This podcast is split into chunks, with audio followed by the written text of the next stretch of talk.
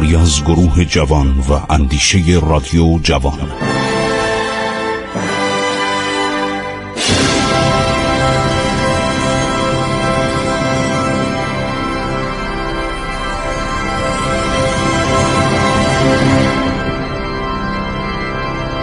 بسم الله الرحمن الرحیم. به نام خداوند بخشاینده مهربان. با سلام و عرض احترام خدمت شما شنوندگان عزیز من خسرو معتزد هستم. ادامه می دهیم برنامه عبور از تاریخ رو. خب دوستان دیدیم که دیلمیان یک قومی بودن. اون زمان تقریبا گیل تحت الشاه دیلم قرار داشت. دیلمیان زیر فرمان سلاطین سلسله نمی رفتن کوهستان های ایشان به گونه ای بود که فتح آن با آسانی میسر نمی‌شد. از یک طرف هم ساسانیان گرفتار بودند. شما از زمان اردشیر بابکان شروع کنید شاپور اول فرزندانش تا شاپور دوم تا قباد تا انوشیروان تا هرمز تا خسرو پرویز. ما همیشه گرفتار دو گروه بودیم. در شرق کشور حیاتله بودن و توایف و قبایل مختلفی که در قسمت شرقی ایران حمله می‌کردن. در قسمت غرب ما با دولت امپراتوری روم دست به گریبان بودیم. همیشه جنگ داشتیم. فکر کنم 400 500 سال ایرانی ها چه در زمان شود که سلوکی ها یعنی سلسله یونانی سلوکی که 80 سال بر ایران سلطنت کرد و اینا اومدن ایرانیزه شدن. بسیاری از اینا حتی تا افغانستان کلونی های یونانی بود. یونانی ها تا اونجا رفتن. یک کلونیایی برای خودشون تشکیل دادن. بعضی از یونانیا که طرفدار ایران بودن اسکندر وقتی اومد افغانستان رو گرفت اینا رو کشت اعدام کرد که شما چرا با ایرانیا همکاری کردید؟ و هر شود که در زمان اشکانیان هم ایران گرفتار رومی ها شد. یعنی از زمانی که دولت اشکانی یک تشکیل سلسله میده و سلوکی ها را از ایران بیرون می‌کنه همسایه دولت اشکانی دولت رومه پومپی اومده کجا رو گرفته؟ سوریه رو گرفته. کراسوس چند بار امثال کراسوس اومدن که ایران رو بگیرن نتونستن. کراسوس در جنگ کاره یا جنگ هران کشته شد نابود شد. یک فرمانروای قوی بود یک فوقالعاده بود. آن موقع هم روم جمهوری بود. سلطنت نبود. اینا کنسول بودن. به اینا می‌گفتن کنسول. به اینا می‌گفتن فرمانروا. جمهوریت روم روم کبیر روم قدیم. رومیت الکبرا عربا میگن رومیت الکبرا بعد در قرن چهارم تقسیم میشه. از بس روم بزرگه. یه قسمتش قسمت شرقیش قسطنطنیه است که کنستانتین کبیر میاد. این شهر عرض شود استانبول یا کنستانتینیو پولیس رو می‌سازه. و بعد قسمت غربیش روم. روم از بین میره. روم مدتی به وسیله آلاریکا به وسیله جرمن ها به وسیله قبایل وحشی جرمن. فتح میشه آتیش می‌زنن اسیر می‌گیرن مردم و بعد در زمان جوستینیان این حمله می‌کنه و اونا رو میرانه. دوباره روم غربی میشه تابع روم شرقی. به روم شرقی می‌گفتن بیزانس. چون یک شهر اینجا بوده به نام بیزانس. عربا می‌گفتن بوزنتیه. و این بیزانس یا روم شرقی تا زمان آقیونلو پایدار میمونه. یعنی فکر کنید از سال 330 میلادی تا سال 1453 میلادی میمونه.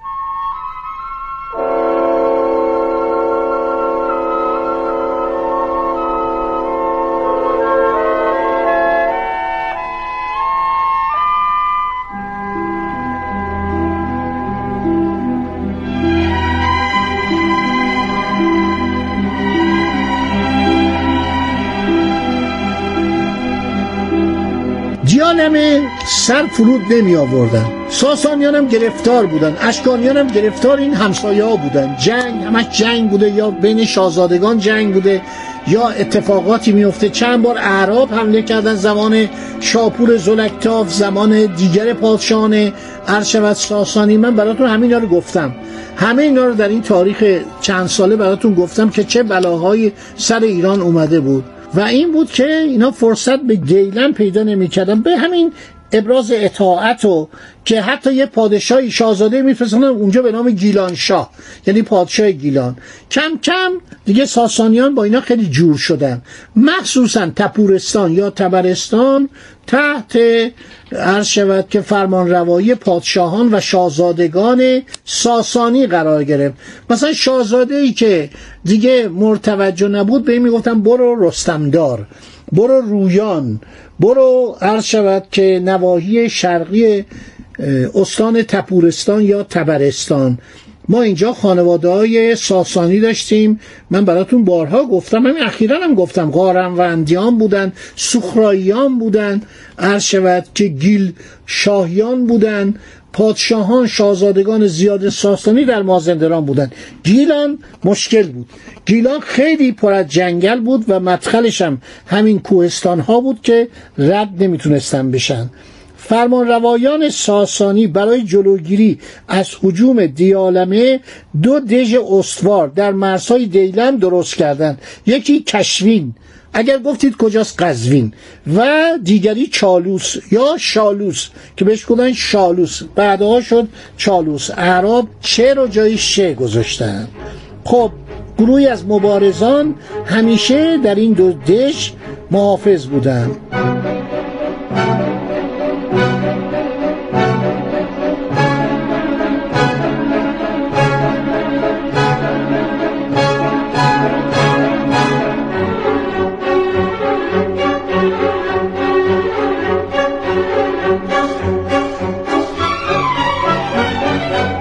در داستانی که دینوری نقل می‌کنه دینوری یک به اصطلاح محقق بزرگ اخبار التوال و من براتون بارها نقل قول کردم.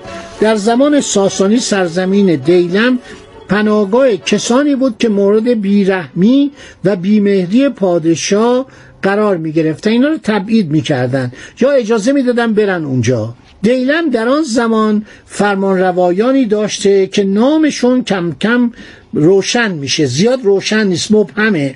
سید زهیر الدین در تاریخ تبرستان نوشته در زمان یزگرد آخرین پادشاه ساسانی مردی به نام گاوباره در ممالک گیل و دیلم و رویان حاکم شده بود.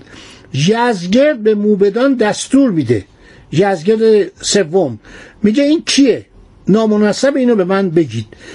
موبدان تحقیق می‌کنن. موبدان یعنی طبقه دانشمندان و باسوادان کشور می‌گویند وی نبیره جاماس و از بنی اعمام اکاسره است. یعنی چی؟ یعنی از پسرمهای اکاسره.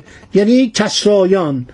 یزگرد حکومت تبرستان را به او تفویض کرد.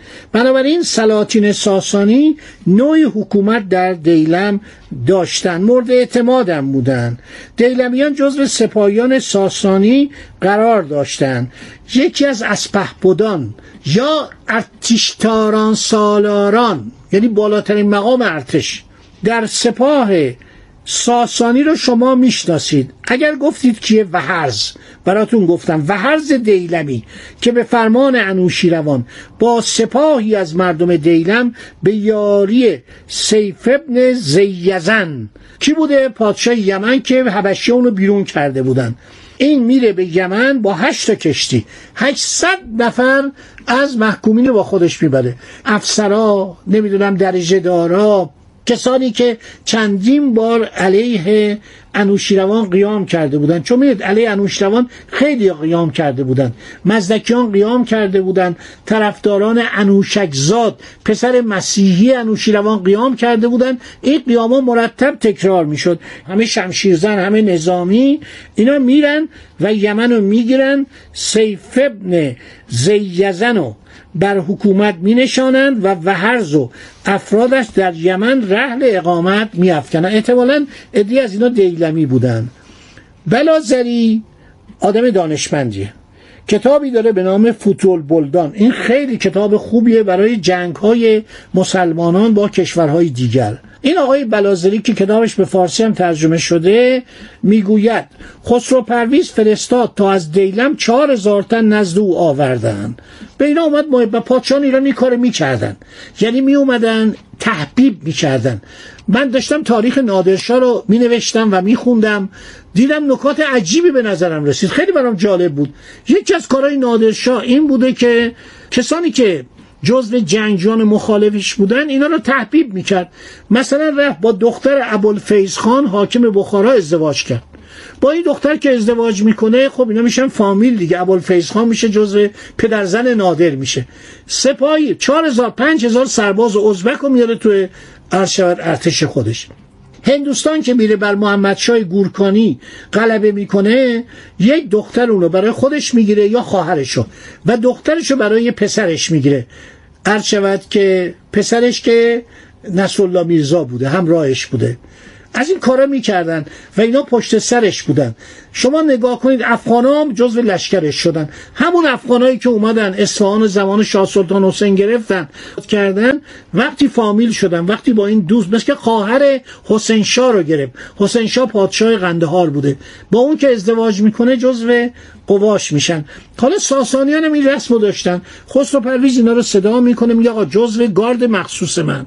این گروه در زمان بعد از مرگ خسرو پرویز هم میمونن در ارتش در لشکر گارد محافظ خسرو پرویز و بعد خسرو پرویز یک دختری داشته به نام پوراندخت. این دختر میاد یه مدت کوتاهی سلطنت می‌کنه. یک سپهبادی پیدا میشه. شما تو این برنامه خیلی از این بد گفتم. رستم فرخزاد. شما شاهنامه رو بخونید ببینید تقریبا داره فردوسی رو مسخره می‌کنه.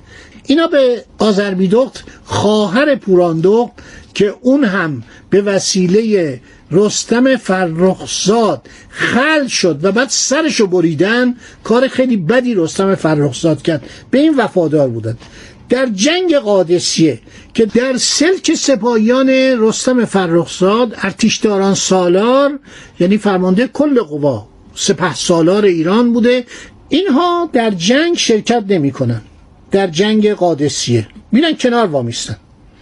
و میگن ما نمی‌خوایم در خدمت رستم فرخزاد باشیم چون اینا از رستم فرخزاد بدشون اومد ما نمی‌خوایم زیر فرمان این باشیم. سعد ابن وقاص میگه من به اینا امان میدم ایشان اسلام بیاورن اسلام میآورن. محلی را که خود آن گروه خواسته بود برای سکونتشان اختصاص دادن هزار هزار یعنی یک میلیون درهم برای آنها مقرر کردند سرپرستی که دیلم نامیدی می‌شد برای آنان معین کردند این جمع از این پس همراه دیلم یعنی آزادگان سرخ سران همراه یعنی قرمز قرمز پوشان بودن اینا اومدن عرض شود که مسلمان شدن. خب دوستان صحبت ما طول کشید. تا اینجا رو داشته باشید تا برنامه آیندی که باقی ماجرا رو براتون بگویم. خدا نگهدار شما. ایران با شکوه 2800 سال تاریخ.